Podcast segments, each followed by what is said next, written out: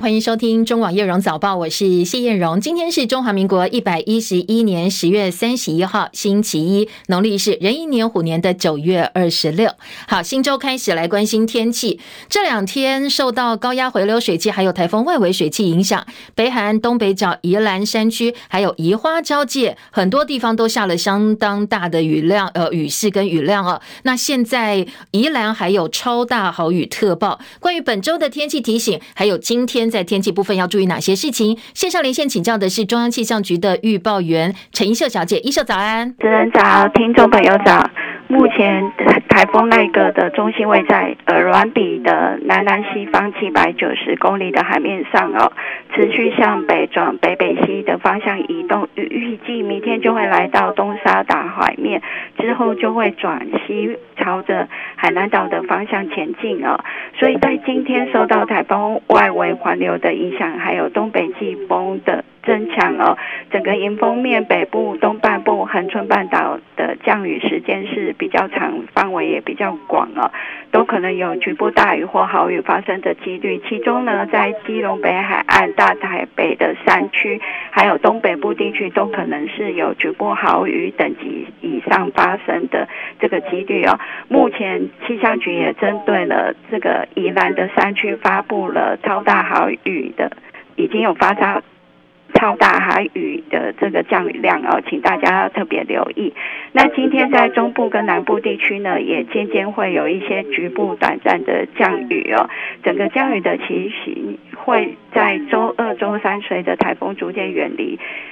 才会这个降雨趋缓。温度方面呢，北部、东北部整天的感受是比较有凉意的。新竹以北跟宜兰的高温，今天二十三至二十五度。其他地区早晚有凉意，有低温二十一至二十四度。高温方面呢，在其他地区预估有二十七至二十九度。提醒中南部日夜温差也是稍微大一些哦。海面上的风浪在桃园至台南以及恒春半岛空旷地区，还有澎湖、金门、马祖、绿岛、兰屿都容易有九到十一级的强阵风。今天台湾各沿海还有澎湖、金门都有长浪发生的几率，提醒今天尽量避免到这这些海域活动哦。谢谢一秀提醒，提供给大家参考。很抱歉，我们今天线上连线的品质不太好。那稍后我们再请工程员帮我们看一下哦。再度提醒，现在宜兰县有超大豪雨特报，北北基花东五县市豪雨特报。那到星期三、星期四之后，雨势会慢慢趋缓，不过宜兰还是要注意局部大雨。温度今天北东偏凉，但是呢，如果你是在其他各地，白天高温还是有二十七到三十度，留意日夜温差，同时南来北往的温差也蛮大的，特别注意。新北市府水利局已经宣布了，从今天清晨的六点钟开始，实施新店溪跟大汉溪沿线高滩地停车场车辆只出不进，也要提醒车主注意。而奈格台风呢，横扫菲律宾带来了暴雨、洪水、土石流，导致至少四十八人死亡，二十二人失踪。南部山区有一百多户民宅惨遭掩埋。好，这个是在台风灾情部分，菲律宾呢其实灾情还蛮惨重的。美股上周五报复性大涨，加上台指期夜盘同步劲扬，配合今年以来台北股市融资减幅超过四成，超过台股跌幅，在筹码面慢慢慢慢沉淀的情况之下，法人预期台股短线有机会落后补涨。台股上周五收盘再度跌上百点，失守一万两千八百点，收在一万两千七百八十八点，下跌一百三十七点，跌幅是百分之一点零七，周线连三黑。元泰外汇台币上周五收盘汇价三十二点一四九兑换一美元，比前一个交易日贬值了四点四分，成交值是三点八四亿美金。另外，本周的油价呢，国内油价汽柴油分别每公升调涨零点三块，参考零售价格九二五千每公升二十九点一，九五每公升三十点六，九八每公升三十二点六，超级柴油每公升二十六块九毛钱。这个周末大家最关心的国际焦点，莫过于南韩梨泰院的推挤事件、踩踏事件。南韩首尔梨泰院上周六举行的万圣节派对，涌进了十万多位民众，不过爆发了南韩史上最严重的公安事故。根据南韩消防当局统计，到目前为止，已经有一百五十四人死亡，一百三十二人受伤，其中还有二十四人是重伤，所以死亡人数可能会再增加。现在统计大概还有超过三千人失踪，死者大部分都是十多岁、二十多岁的年轻男女，也包括了曾经参加人气选秀节目《Produce 一零一》第二季的男偶像李智汉，他也证实哦，死于这场悲剧。他只有二十四岁，所以很多的影迷跟朋友纷纷在 IG 上哀悼。现在知道死者包括了二十多位外籍人士，不过经过调查之后确认没有台湾民众在内。华盛顿邮报说，这是从二零一四年世越号渡轮沉没造成三百零四人死亡以来，南韩伤亡人数最多的一次意外。事发之后，南韩总统尹锡悦两度下达紧急命令，要求赶快启动紧急的医疗系统，确保附近医院的紧急床位，全力抢救人命。尹锡悦也宣布，南韩全国进入七天国家哀悼期，也誓言彻查事故原因，不要再让类似的悲剧发生。还有其他多国领袖。也纷纷为罹难者致哀。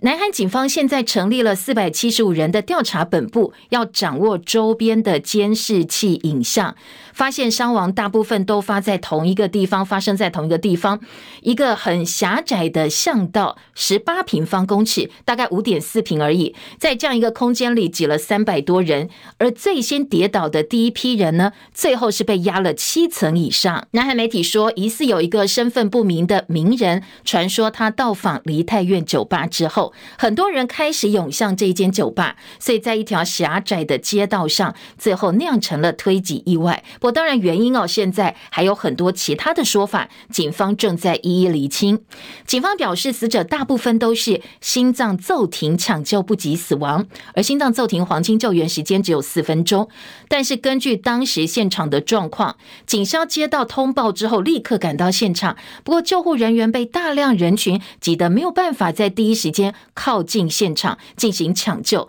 所以呢，错失了这个黄金的救援时期，导致大量的死伤。除了南韩梨泰院的推挤意外，刚果民主共和国创作歌手伊帕普上周六在首都金夏沙烈士体育场办了一场演唱会，会场可以容纳八万人。不过，同样因为人潮拥挤，爆发了推挤意外，造成了十一人死亡的悲剧，其中包括两名警察在内。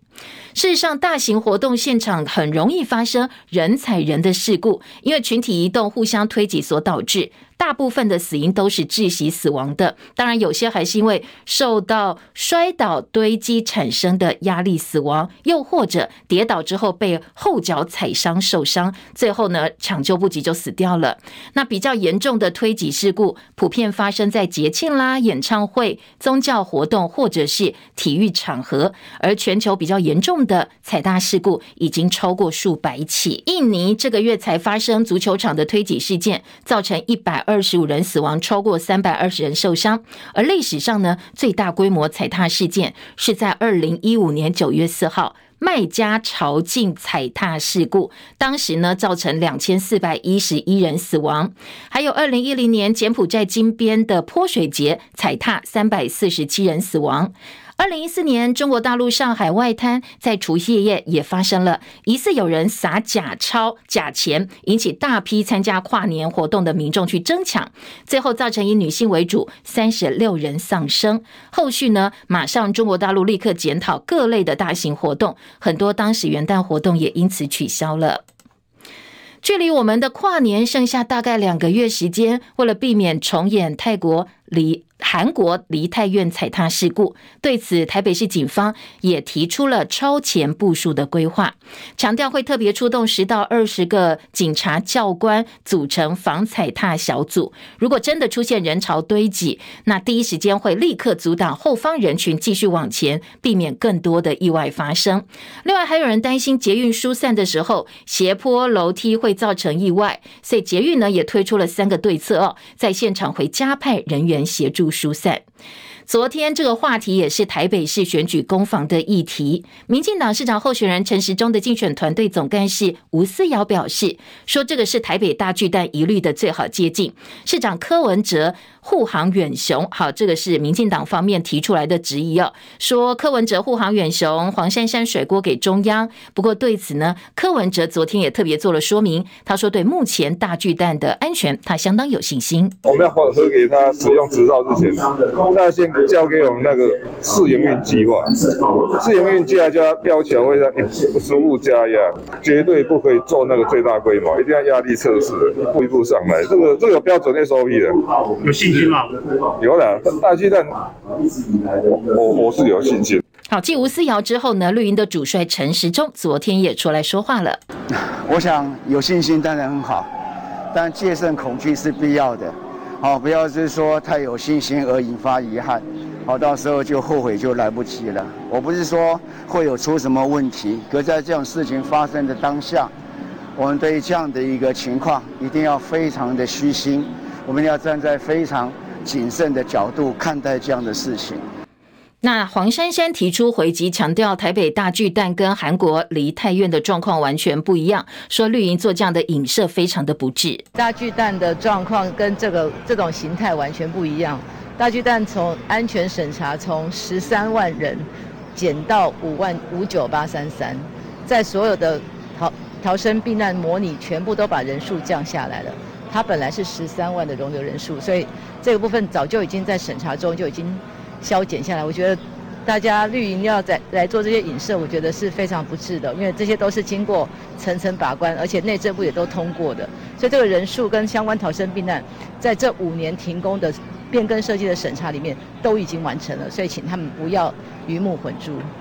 好，因为电影里头常常演出死伤者浑身是伤的画面，所以大家一开始都会觉得这一类似事件的致死原因是踩踏。其实哦，不必倒地，光是站在人群里，你被挤压就可能先窒息了。所以到底这时候该怎么做才能够把伤害降到最低呢？有消防人员就在脸书上示范了基本的自救动作，提供大家参考。他说呢，如果你发现行进间已经被周围的人已经推着走了，这时候赶快把双手在胸前交叉。如果是慢慢往前走，就利用自己的背包哦，跟前面那个人隔开一定的距离。好，这也是一种方法。如果后来不小心被推跌倒，那倒地第一时间记得先抱头保护你的头部，再来把身体弓起来，产生一个空间之后，可以缓冲人群踩踏推挤的冲力。那又如果是在下楼梯的时候，遇到人群从后方不断不断推你，你因此没有踩稳台阶的话，赶快记得把扶手抓紧，或者是去找墙角，立刻抱头蹲低。所以整个重点呢，保护自己的方法，一个是抱头，一个是弯曲身体，还有尽量跟前面的人啊，用各种方式隔开一定的距离，帮你的身体预留安全的空间。当然，最重要的还是要自己提高警觉，才能够把受伤的可能性降到最低。另外，印度官员说，在西部古查拉迪省有一座吊桥，礼拜天突然断落，上百人坠河。根据英国广播公司 BBC 报道，现在知道至少有七十八人死亡，数十人受伤。接下来的报道。根据印度当局官员的说法，一座位在古查拉迪省莫比镇莫丘河的吊桥突然断落。事发当时，桥上有超过一百五十人，也有报道说，当时桥上有多达四百人，包括了许多儿童。这起事故造成超过一百多人死伤。官员指出，已经有八十多人获救。当地电视台画面显示，救难人员在营救落水民众时，有数十人紧抓着断落吊桥的缆线和扭曲的桥梁残体。这座吊桥是在十九世纪英国统治期间建造。是当地热门的旅游景点，桥长两百三十公尺，先前整修了半年，到上星期才重新开放通行。英国广播公司 BBC 报道，目前还不清楚吊桥断落的原因。地方当局说，由于排灯节假期，当地人满为患。印度总理莫迪表示，对于这场悲剧深感悲痛，宣布对伤者和死者家属进行赔偿。记者戚海伦报道。南美第一大国巴西昨天举行总统大选第二轮投票，由极右派现任总统波索纳洛跟左派劲敌前总统鲁拉大对决。选前的最后民调第二轮投票呢，一个说法是鲁拉百分之五十三，波索纳洛百分之四十七。不过另外一间民调公司说呢，波索纳洛得到百分之五十点三的支持，鲁拉百分之四十九点七。所以因为双方实力真的太接近了，所以最后鹿死谁手，还要再等最后的开票结果。中国大陆河南郑州新冠肺炎疫情影响到富士康厂区，鸿海集团主要制作苹果 iPhone 等智慧型手机产品，还有相关零组件的河南郑州园区，现在流传大概有两万多人确诊的消息。虽然说富士康的官方不断不断出来辟谣，不过因为在社交媒体上流传出很多郑州富士康员工为了躲避疫情，大规模逃难式的徒步返乡的影片，所以富士康的说法呢，很多民众是存疑的。在大陆社群媒体上流传很多富士康现在的乱象，还有很多出来的员工哦是指证莉莉，包括大规模感染、员工徒步上百公里回家等等。很多大陆民众因此呢有所共情，对于富士康相当的不满。鸿海集团昨天发出了四点声明，强调在园区跟政府配合防疫的情况之下，疫情已经逐渐获得了控制。昨天开始，对有意返乡的员工做好点对点有序返乡服务，也强调鸿海集团会协助其他的厂区跟园区产能备援，降低呢这一波事件对于现在供应链可能产生的影响。国内确诊人数连续三周下降，疫情慢慢脱离高原期。不过死亡人数居高不下。昨天新增本土个案三万一千五百例，还有四十七例的境外移入。确诊人数跟上周相比减幅百分之十点八。不过新增的死亡个案还是相当多，多达七十六例。疫情指挥中心说，本周会讨论隔离天数从七天降为五天，指的是确诊者。指挥中心发言人庄人祥也首度松口，说确诊隔离天数除了会朝七天变五天的方向加以讨论之外，口罩禁令可能会分阶段松绑。目前呢是要等到十一月之后会加以讨论。还有专家建议九合一大选选举泡泡模式，让确诊者外出投票。不过卫福部长薛瑞元昨天说，每个投开票所投的类别不一样，所以呢他觉得不太可行。今天是救国团成立七十周年，救国团凯道大。游行昨天登场，遇上大雨滂沱，不过民众还是相当热情，挤爆凯道。主办单位的估计是说，大概有超过五万多人参加。前总统马英九批评蔡英文总统搞分离主义是挑衅对岸的行为，而前副总统吕秀莲则是在凯道上呼吁国人要向全世界表态，说我们不要做乌克兰第二，避免台湾陷入战争。教国团主任葛永光则对党产会的违法滥权表达严正抗议，说他要发起台湾新民主运动。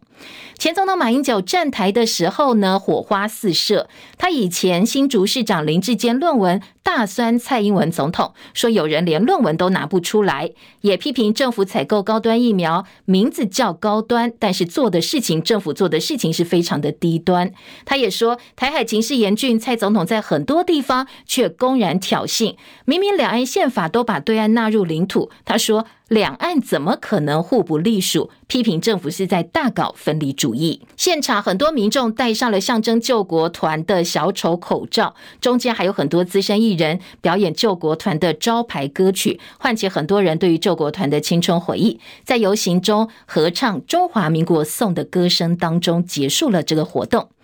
昨天，国民党台北市长候选人蒋万安举办了一场台北队集合活动，跟新北侯友谊、桃园的张善政、基隆谢国良三位市长候选人首度同台造势，喊出了一一二六国政宜安，力拼呢蓝营在北北基桃全垒打。党主席朱立伦说，国民党在北北基桃稳定领先。嘉义县、台南、高雄、屏东很辛苦，他也预告，不但北北基桃合体，下个月侯友谊会带领六都团结在一起，投票前的黄金周，北北基桃会再度合体。另外一位话题人物是前高雄市长韩国瑜，他的补选行程走透透。昨天下午在桃园议员候选人杨朝伟的造势场合，跟他过去选总统、副总统的老搭档桃园市长候选人张善政合体了。他也在很多桃园乡亲面前公开推荐张善政。善政真的是打着灯笼都找不到这么优秀。可是呢，理工男，大家都知道，理工男就是这样，每天脑袋都是科学，都是数学，都是程式，他们是扎扎实实。有的时候大家说他佛系，啊，说他温和，错，他们是理性话说。他们只要有机会服务政府部门，他的一切思维。都是以科学理性为基础，规划所有它能影响到人民未来千秋万代的幸福。好，韩国瑜是大推理工男张善政，蔡英文总统、副总统赖清德呢，昨天先到台东跟民进党台东县长候选人刘兆豪同台，当然很多支持者热烈欢迎。昨天傍晚再到新竹市跟立委柯建铭、前新竹市长林智坚，还有民进党新竹市长候选人沈慧虹合体。蔡英文大赞沈慧虹会规划，还有超强的执行能力，说呢新竹一定要让沈慧虹接棒，让新竹跟中央能够继续合作。不过，台南市议会议长郭信良先前为国民党台南市长候选人谢龙介站台，引起了很多绿营内部不满。民进党立委陈亭妃昨天晚间在脸书以“吓到吃手熟”为题发文说：“哦，原来现在在台南办造势活动，除了只向台南市长黄伟哲说明之外，还要再跟黄伟哲竞选办公室哦、竞选总部报告才算数。”他大酸说：“这场活动结局是什么呢？没想到比八点档还要精彩绝伦。”所以很多人说：“诶，陈亭妃把矛头对向了黄伟哲的竞选总部，搞不好是绿营。”在闹内讧了。而媒体报道说，这场造势活动其实是郭信良主办，但是谢龙介先前在台南市北区成立竞选的总部，不但是蓝营大咖帮忙站台，那郭信良也到场公开助讲，所以绿营的地方有些人不满。外传，因为郭信良他虽然本来是民进党籍的台北市议员，但是呢，议长选举脱党之后顺利当选，事后被民进党开除党籍，但是他长期跟陈亭妃的关系非常的友好。他除了想要重回民进党之外，还想要竞争下一届的议长宝座，所以跟蓝英方面的交情自然也不能太差哦。所以呢，才会拉拢部分国民党籍的台南市议员。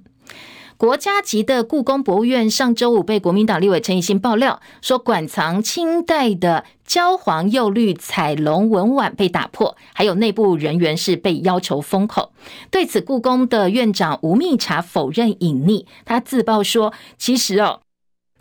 被打破的不是一件，而是三件。不过，三件国宝都已经按照程序回报易处。对此，媒体人陈文宪非常的生气，他罕见的怒呛说：“这样的说法非常的荒谬，质疑故宫管理制度不佳。”还有他说吴密察根本没有说实话。他说这几年故宫走了一些老师级的人物，取而代之的是新人。但是呢，你把新人训练好也不是问题呀。直言说，现在的问题是院内的错误管理，没有做好传承，而且最。大最大的问题哦，出在院长身上。他说，院长吴密察根本没有对外说实话。台湾羽球好手郭冠霖在西班牙举行的十九岁级世界羽球锦标赛单打决赛，直落打败了印度对手，拿下台湾羽球史上第二座世青男单的金牌。陈凯的报道：十九岁级的羽球世锦赛，前年跟去年都因为疫情停办，相隔三年在西班牙复办。打进男单决赛的两位选手都创下国家历史。郭冠霖的对手萨巴拉曼尼亚，世界排名曾经高居一百一十五名，U 十九排名则是世界第四。郭冠霖只有三百七十名。不过开赛打成十三比十三平手以后，郭冠霖连拿六分，二十一比十四先下一城。第二局持续保持领先，但从二十比十四听牌又连丢六分，被左手持拍的萨巴拉曼尼亚追平。幸好还是二十二比二十险胜，成为二零一五年吕家宏之后第二位拿到世青男单金牌的台湾选手。加上之前团体赛银牌，是中华队参加世青赛战绩最好的一届。至于在法国公开赛打进决赛的男双组合杨博涵跟卢静瑶，同样面对来自印度的八号种子兰基雷迪跟谢提，第一局被对手完全压制，十三比二十一落败。第二局杨博涵压低重心，把球往两边推，追回最多六分的落后，还一度以十九比十七超前，但再连丢四分，十九比二十一落败。世界排名也前进五位，达到前二十名。中广记者陈凯报道。中华职棒季后挑战赛，中信兄弟是下半季冠军，手里先有一胜，而且有一三四场的主场优势。前天第一场比赛，兄弟六比二拿下两胜听牌。昨天呢，四比二赢球，味全龙队成功续命，把战线可以再延长。中广早报新闻。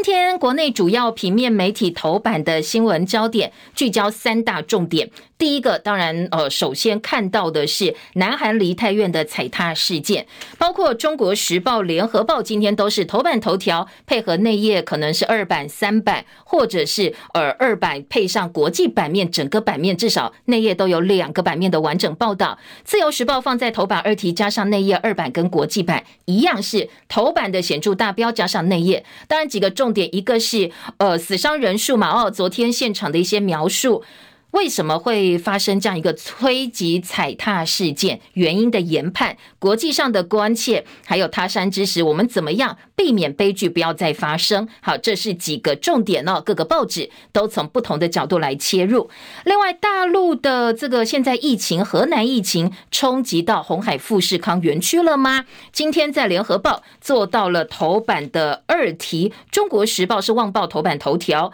工商时报头版下半版面说会。影响到苹果供应链。另外呢，在经济日报一样 A 三版来做报道哦。那经济日报几个重点也包括了鸿海董事长刘扬伟现在亲自坐镇，要来解决这些突发的状况。富士康员工呢，富士康的员工传说，因为厂区爆发了大规模的疫情，现在在大陆内部对于呃新冠肺炎染疫还是相当恐惧。他不像台湾现在已经走到了跟病毒共存，好像觉得呃染疫身边很多人都染疫嘛，哦，没有这么。的呃，这么的了不起了哦，觉得有点稀松平常，就开始用平常心来面对。但是大陆还是清零的政策，所以对于染疫这件事情哦，很多大陆民众非常非常恐慌。那今天在各个报纸呢都有报道，红海富士康员工疑似因为现在在厂区爆发了大规模疫情，很多人呢不满呃这个厂区要求染疫者必须要上工，还有人说你不上工就没有饭吃，所以很多觉得我还没有被传染，赶快逃出来哦，否则可可能会大家通通被关在里面，变成大毒窟了。那在社群媒体上，有非常非常多的影片，是呢这些呃要徒步返乡的民众不能够搭大众运输工具，很怕疫情会扩散，只好走路，大家回到自己的故乡。那沿路也有很多热心的民众呢，纷纷提供水啦、食物，让他们可以安全的回到故乡。好，这所有的状况以及呃地方政府被指封锁消息，红海富士康的辟谣，今天各个报纸都有报道哦。好，等一下我们一一来听，大家从哪些不同的视角来看这一次富士康园区的疫情消息？我们自己的防疫政策，现在确诊者的隔离天数还是七天嘛？不过接下来可能会从七天减短为五天。今天包括中国时报的头版二题、自由时报头版上半版面都有关于疫情防疫政策的一些调整方向。自由切的角度是口罩禁令可能会分阶段松绑，不过要到十一月才会加以讨论。那中国时报就是关于呃这个确诊者要放宽隔离的天数，从七天降到五天。至于确确诊者能不能够投票，现在看起来哦，好。像如果你要用泡泡的方式，确诊者泡泡让他们单独投票也不太可行。不过有可能会从呃这个限制的天数放宽来做呃这个切入。好，这是几个重点。财经报纸《工商时报》今天头版头条大标是告诉大家，台积电一纳米厂现在选择落脚在桃园的龙潭，好，我的故乡啊。在经济日报部分，则是台北股市有机会落后补涨哦。那接下来本周可能会上攻月线。内页新闻财经报纸还告诉大家，如果想要买车的话，哎，可能等不到降价，因为缺车潮没有办法解决。和泰车说，恐怕明年的车价还会再涨价。好，车价已经涨好久了。今天在呃财经报纸有对现况做一些报道。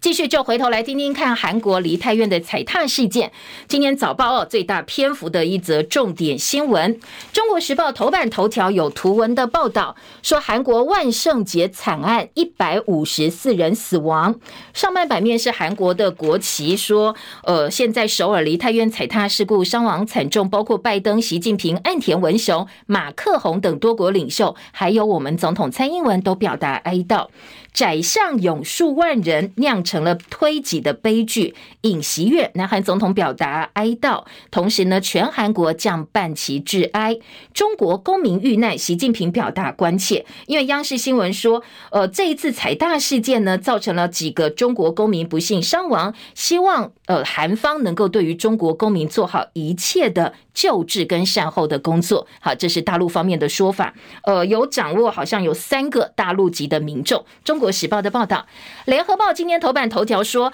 南韩首尔踩踏一百五十四死，那人群呢好像堆叠一样哦，所以狭窄的巷闹变成了坟场，原因待查。不过死伤人数现在掌握一百五十四人，后续可能还会再增加，因为有些人失踪，还有人呢是重伤，现在在抢救当中。联合报的小标说，尹锡悦宣布全国哀悼，警方证实二十六个外国人罹难，包括中国大陆、日本、美国、伊朗、挪威、乌兹别克等等。那台湾人目前是没有找到哦，有这个罹难者。而幸存者有人说他躲在厕所躲过一劫。那些新闻很多人都在推测，为什么呃会突然发生了推挤踩踏事件？联合报有现场幸存者的说法，说外传现场有进大量民众是为了看名人，说有一个名人到附近酒吧来了，大家就赶快往前推哦，通通都要去看名人。另外有人说是争抢附近夜店流传的。果毒糖果就是有糖果，里面是毒品。昨天也有社群网站有台湾人哦，他在网络上呃分享他在现场说有人分给他糖果吃，可是旁边人警告说，哎，这可能是毒品，所以他后来没吃。那另外一个阿姨就跟他讲说，你到后面了，后面人比较少，他听话了，到后面所以躲过一劫哦。在网络上非常多呃现场幸存者出来分享当时画面的一些呃分享。那今天在早报也有一些还原的报道。现在正在欧洲访问首尔市长吴世勋紧急返国，美国总统拜登、大陆国家主席习近平、日本首相岸田文雄、英国首相苏纳克、法国总统马克宏，通通表示他们跟南韩同在，同时表达哀悼之意。自由时报今天头版头条说，万圣节惊魂夜，南韩梨泰院人踩人，已经一百五十四人死亡。外籍罹难者二十六人，还有三千多件通报失踪。说这是疫情解封之后的第一次大活动，现场呢涌进了十万多人，酿成意外，人潮斜坡推挤，骨牌效应造成了接连的翻覆。好，这是自由时报今天的头版报道。今天的自由时报二版版头说，梨泰院斜坡窄巷只有四公尺宽，倒地者层层堆叠，酿成了憾事。首尔市府没有规划活动对策，人群管制。只派两百个远景待命，真正出事的时候哦，远景其实是束手无策，因为他完全没有办法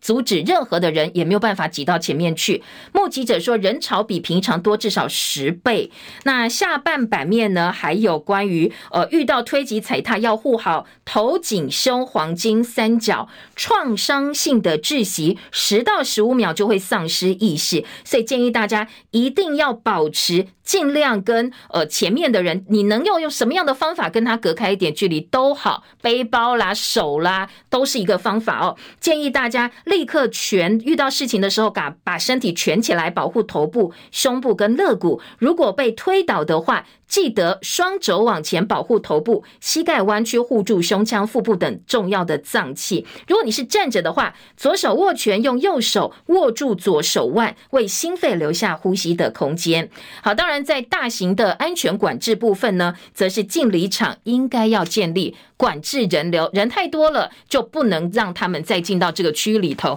这才是呃真正的、管控现场安全的方法。联合报的二版跟三版也有不同角度的一个报道哦。联合报今天二版说，台湾大型群聚的规范非常的空洞，学者说八仙事件之后就没有再修法，所以应该要强化风险管理跟紧急应变。记不记得八仙尘爆？今天有学者从南韩梨泰院之后来看看八仙尘爆之后，我们在大型的聚会的公安管理。说八仙晨报之后呢，台湾到目前为止并没有严格修法管制大型群聚活动，只有地方政府自己来做拟定自治条例，甚至呢这些自治条例都是流于书面形式审查。大型的灯会、选举造势、人多活动都还是可能发生危害，所以赶快强化落实风险管理。当然，民众刚才教大家自保的方法，也是要稍微学起来哦。一个很基本的原则，其实人多的地方真的就不要去了，再挤进去就有可能会有危险发生。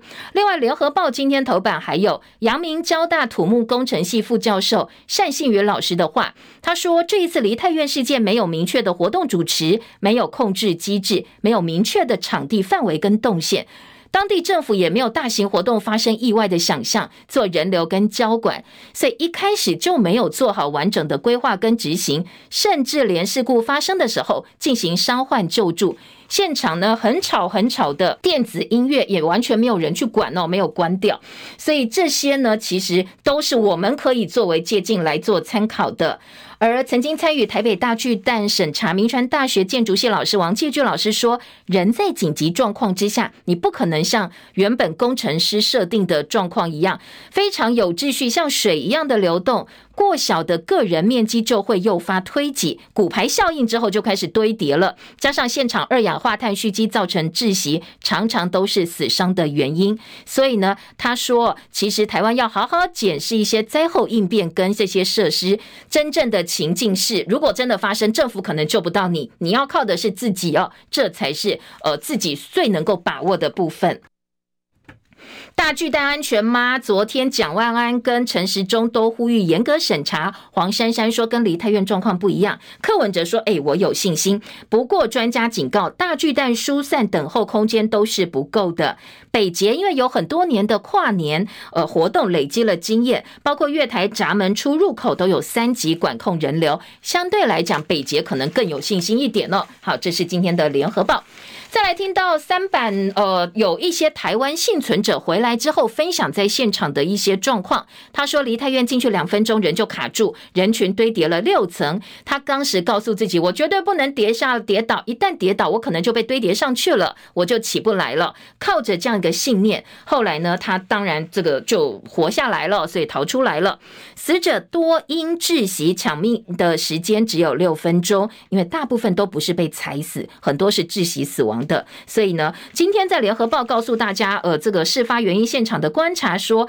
斜坡窄巷地湿滑，狂欢人群阻止救援，可能的致命原因是腹胸被严重挤压，口鼻被掩，或者是跌倒被压。怎么样逃过一劫呢？赶快躲到厕所或店家，或者是你往上爬，爬到高墙也可以。明知道会有人潮，首尔市政府没有管控人流。今天的联合报说，这可能是酿成悲剧最最主要的原因哦。好。提供给大家参考各个报纸的报道。今天的自由时报头版头条是政治焦点，来看一个民调。当然，我们稍早也有提到哦，各家民调公司公布的民调完全没有看到他们的这个问卷内容，所以呢。问卷的结果可能跟你问的问题、跟你设计问题的方向，你想要导致最后的结论是有可能是相关的，所以仅供大家参考。自由时报今天头版头条是苗栗县长选举自由的最新民调，民进党徐定祯百分之二十四点四，中东锦百分之二十一点二六，一个是民进党候选人，另外一个呢是脱党参选的中东锦，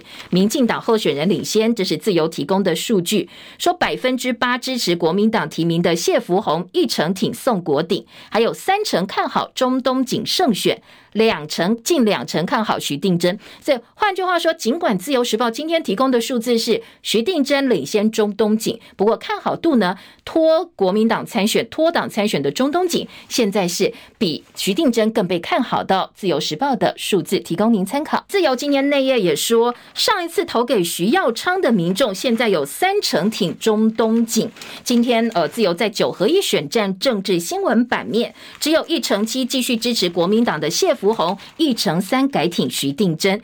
呃，在青壮选民选民部分呢，徐定真比较获得青睐。好，自由时报的数字。再来听到的是好政治焦点，那我们就一并来听哦，今天的几个政治话题好了。今天在自由的四版说，昨天蒋万安参加救国团的大游行，陈时中批他反时代，说转型正义要落实，不当的政治红利必须要放弃，指的不当的政治红利，当然从呃这个民进党的立场指的就是。救国团的部分，《中国时报》今天的头版也有救国团大游行哦，在头版的下半版面说呢，救国团发起公益、自由、和平救国游行活动，昨天有吸引将近五万人参加大游行。不过，呃，警方估计进进出出了啊，人不少，大概一万两千多人，并没有到五万人这么多。现场看起来场面还是。蛮浩大的哦，今天自由时报有照片在头版给大家参考。透过 YouTube 频道直播的听众朋友也可以看一下哦，现场的照片。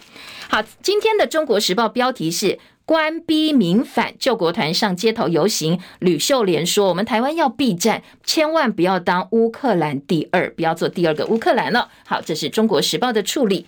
好，再来听到救国团上街头抗议党产会处分，自由另外一个小标说，党产会说，呃，他们证据充分，没有打压跟迫害。台湾醒报呢，今天则是把这个昨天南韩踩踏事件在台北市选战引起的一些讨论，候选人之间的对话哦，放在了头版头条，说三位台北市长候选人纷纷被追问怎么样避免类似的事故，台北市的候选人纷纷说会警惕防灾。联合报今天的市政版面说，陈时中昨天被问到说，哎，你跟薛瑞元这些卫福部官员密会，是不是要帮？高端事件解套，大家在串供呢。陈时中说：“哎，这样讲就侮辱人喽。”不过蒋万安说：“哎呀，这个整个从串供到事后的澄清呢，通通都是一贯的说法。”黄珊珊阵营表示，卫福部应该要开诚布公。陈时中后来又反驳说：“啊，我们又没有没有犯罪，哪里来的串供之说呢？”联合报九合一大选专刊当中呢，四版版头，蓝营北北基桃首都合体，国政宜安拼全垒打。蒋万安台北队集合，侯友谊下个月呢要带六。都的候选人造势，朱立伦说：“呃，北部他们是稳定领先的，南部还要再加加油。”蔡英文在新竹经验力挺沈慧超级城市。今天联合报的特稿说，蓝营现在走联合竞选的模式哦，绿营在北台湾陷入苦战，因为呢，现在传出民进党在双北桃竹的民调没有起色，桃园甚至被拉开了，所以高层希望能够保桃。决战北台湾是这一场选战对于绿营来讲胜负相当重要的关键。当然，昨天北北基桃蓝营的联合造势，《中国时报》版头也蛮大的，做到了这个四版的版头大标题。下半版面还有包括薛瑞元桃园助选同框老搭档张善政痛批陈时中为了胜选肆无忌惮，还有个小框是长期追踪蔡英文总统论文门的教授彭文正，他的护照被注销，他自己说的，所以。昨天，台湾民意基金会游盈隆，他董事长呢痛批蔡政府也在搞海外黑名单，说非常的讽刺。类似出身台北市长候选人苏焕智，一样是绿营出身的候选人，他也批外交部扩权跟滥权。好，这个新闻呢，今天中国时报有看到。那内页新闻的政治焦点，继续来听到的是国军反斩首，要强化中枢防务，首度演练兵力快速增援北台湾。这是国军积极强化中枢防务，继投入国造新装备，强化北部区域的战备能量之后，最近首都实施兵力快速增援北台科目。特战部队模拟的是战时的情境，搭黑鹰直升机进入淡水河来验证协助。中枢外的外域外防的这个相关的区域，好，这是国军哦要强化中枢防务的做法。另外，在中国时报今天的二版版头呢，则是告诉大家说，哎，美国说要卖我们这个飞弹哦，四百六十枚的托式飞弹，四百枚的标枪飞弹，今年连一枚都没有给我们哦，到底怎么回事呢？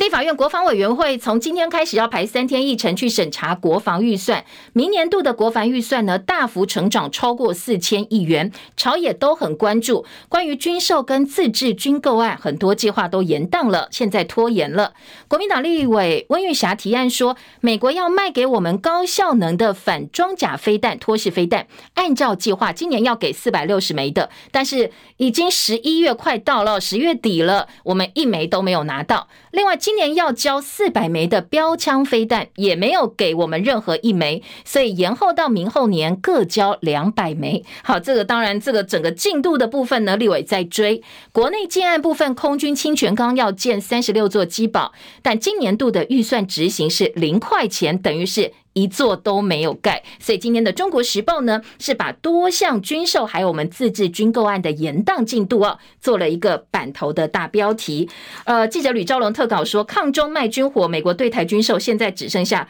拖延的一个延字，延上加延呐、因为全球供应链原物料供应大乱，加上俄乌在打仗，所以也影响到我们现在的军火的一个状况啊，我们的军购还有军火得到的一个状况。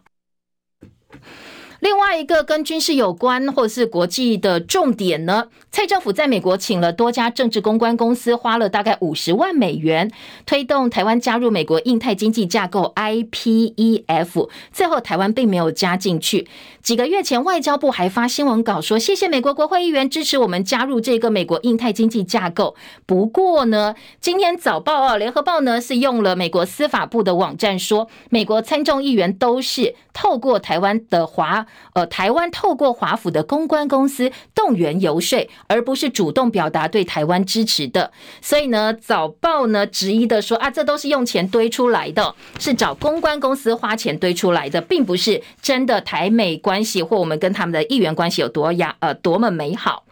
今天联合报头版二题：郑州富士康大批员工徒步返乡。红海说园区的疫情获得控制，接下来呢会提供点对点的返乡服务。今天联合报有画面哦，截至呃这个大陆的社群媒体上公布出来哦，很多民众真的是徒步回乡的画面。旺报今天的头版头条是郑州富士康爆疫情，员工徒步撤离，上百里回家路最长走四天，舆论沸腾。园区的这个员工呢纷纷外逃，呃，公司方面说我们会尊重员工的去留意愿，也会安排返乡车辆，官方派驻工作组。今天的工商时报说，哎，这样一个。大规模员工呢外逃的状况会影响到苹果供应链。自由时报则说，富士康郑州厂员工涉跋涉百里逃逸，这个“疫”是疫情的“疫”，限制外出拿不到物资，只能够挨饿。外传确诊者被安置在烂尾楼隔离。那现在呢，在大陆方面，很多民众呢是免费为这些徒步回乡的员工设三餐。财经报纸今天的《经济日报》是刘阳伟作证，要拆解这些突发的状况。公司强调，两万人确诊是不实的消息，严重严重不实的消息。至于接下来产线部分呢，财经报纸很关心，说会协调其他的厂区来填补 iPhone 的产能需求。好，这是各个报纸哦今天的报道。那联合报则是引用大陆官媒的话说，富士康啊，你应该要加强员工的保障，让有意愿者能够。安全回乡，让愿意留下来的人也能够获得安置。好，今天早报的报道啊，提供大家做参考。故宫的话题，今天联合报的社论呢是痛批吴密察哦，说用这样的人来讲故宫，怎么可能在乎我们的国宝被摔呢？先听《中国时报》今天在内页六版版头是陈文茜批评故宫摔国宝这件事情，说真的太荒谬了。蓝英说要冻结故宫预算，国宝毁损，张大春炮轰吴密察士大夫之无耻是为国耻。陈学圣抨击，呃，跟蓝千山馆解约是大开倒车。好，在于我们上周五，呃，知道有三件国宝被故宫摔坏了，那现在有些责任都还在在查，比较争议的是外传。吴密察第一时间下令封口，通通不能够对外讲。今天联合报社论痛批，呃，这个破坏事件一再重演。故宫文物迁台七十多年，从来没有发生毁损。吴密察，你上任三年发生了三件，可见你蔡政用人呢多么的鲁莽。因为呢，这个吴密察呢，过去其实他的专业能力是被质疑的。他比较明显的是独派的色彩非常的鲜明，一直推动文化台独，甚至说呃故宫要并入文化部等等。所以今天联合报在社论质疑说，你用这样的人去掌管故宫，怎么可能会在乎我们的国宝呢？好，国宝的议题，今天联合报用社论来关心。另外呢，中国时报。自由时报今天的头版说，四小龙老化飙速，不到十年，我们已经迈入了超高龄的社会。那今天的自由在头版还有一个数字哦，我们的这个出生率哦，可能在。呃，全世界会排在最后一个，所以当然也会影响到我们整体的国家实力。二零三五年，台湾会变成全球生最少的国家；南韩呢，到二零四零年会变成全球最老的国家了。那么时间到了，谢谢大家的收听，也祝福您今天美好顺心。我们明天见喽，拜拜。